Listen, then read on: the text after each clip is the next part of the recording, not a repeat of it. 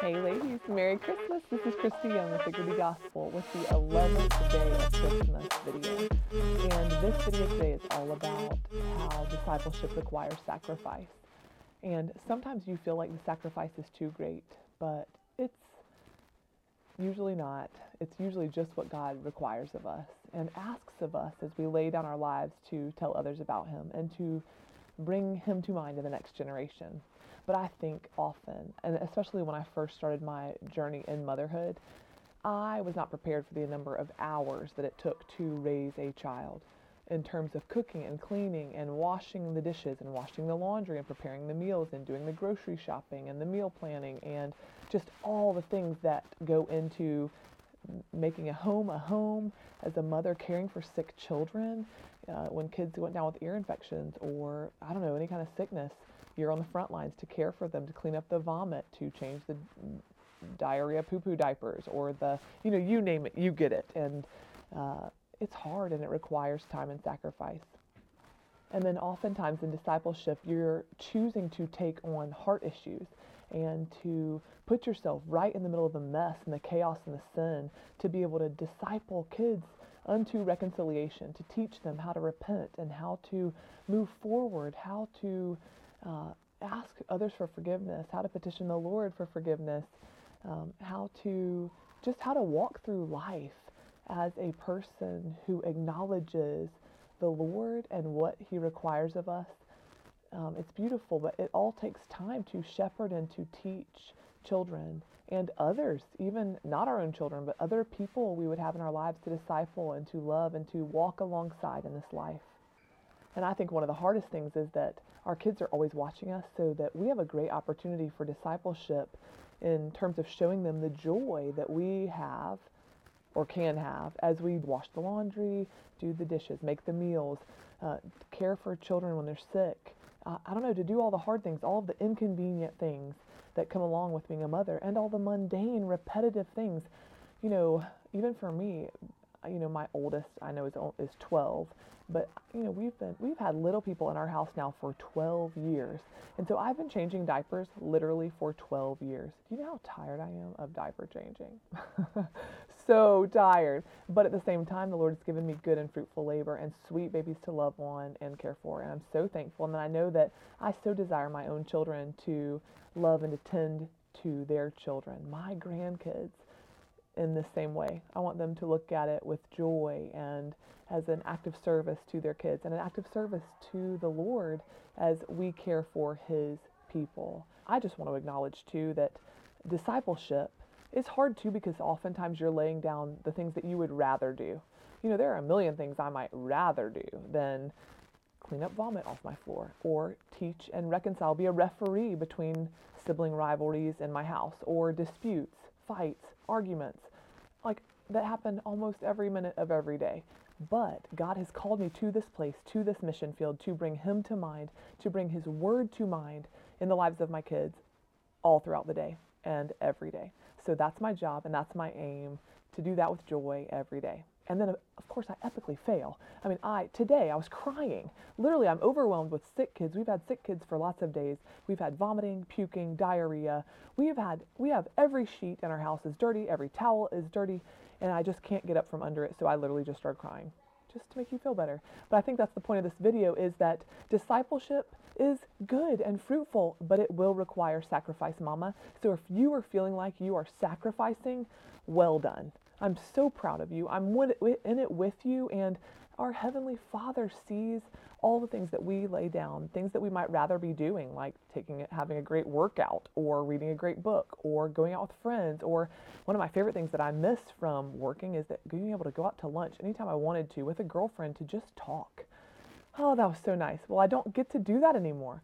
But so I run to the Lord when I need to, and I call a sweet friend when I need to, and I try to get out when I can to do like a little dinner or something late at night, even when the kids go to bed without my kids. So you just do what you can, hang in there, and petition the Lord for help, and He is always there to help.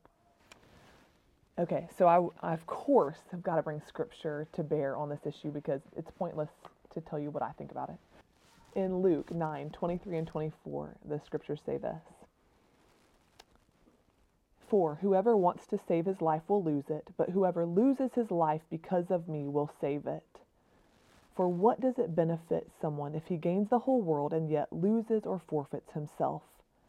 Oh, and so I just want to encourage you, sister, that as we lay down our lives for God's kingdom and for his calling on our lives to disciple our children, to disciple those that he places in our care and in our path, we are laying down our lives and the plans we might have had for ourselves for that day or for a season or for years as we lose our lives for him he actually saves us. And that's beautiful truth. That's truth from the Word of God that we can't outgive God. And so, as we lay down our dreams, our plans, the hopes that we might have had before knowing Christ, now to disciple, to train, to love, to tend to children and people that He has placed in our care, we will be blessed and looked after. And He is actively saving us and working out our salvation and then sanctifying us in the process oh, on the last thing, all of the sacrifice is so worth it because the goal, our goal too, is disciple our kids in a way to lay down our lives so that we would be impacting our grandkids. And so that's my encouragement to you, Mama, as you lay down your life for your kids right now, or to disciple those around you, as you're laying down some of the things you'd rather be doing to engage in active discipleship for God's glory. Think about the impact you're making for the next generation. I pray often that my children will disciple, be engaged in active discipleship of their kids, and that they would pass down the same legacy to my grandkids. Oh man. And then I just have one more thing to encourage you in because I feel this all the time. Really feel overwhelmed and frustrated, but I try not to be.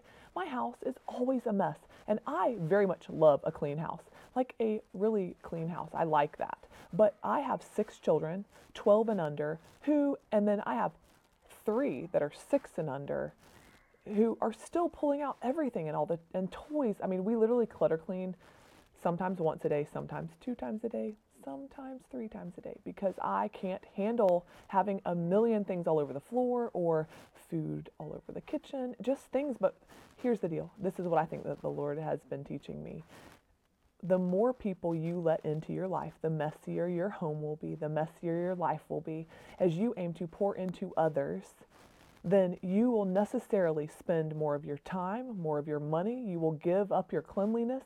You may, you will use necessarily more of your sheets to let others rest their heads in your home, more of your food to feed them, more of your towels to bathe them, more of your time, money, fill in the blank, your energy, your life's energies, all of these things that we are sacrificing for others, they are offerings to the Lord.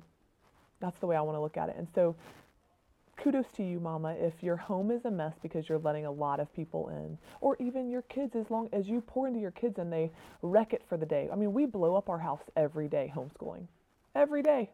But I don't regret it. I wouldn't trade it. And I've got to find a way to be okay with the mess that exists. Romans 12, 1 and 2 is beautiful, and I just wanted to end with this. Uh, it reads, the scriptures say this Therefore, brothers and sisters, in view of the mercies of God, I urge you to present your bodies as a living sacrifice, holy and pleasing to God. This is your true worship. Lay down your lives, present your bodies as a living sacrifice. That is what we're called to do. And that, as you engage in active discipleship in your homes, in your lives, with the people that you have around you, and mothers with your children, oh, I just want to commend you and affirm you and encourage you that it's hard, that it does require sacrifice in all kinds of ways, that sometimes only you understand and appreciate because you are walking the walk with your circumstances and in your life, but the Lord sees it all. He knows it all. In fact, He views it as an offering to Him that as we lay down our lives, that it's holy and pleasing to God, and that that is true worship. Oh, it's beautiful. And so, ladies, keep up the good work. I love you so much. Merry Christmas.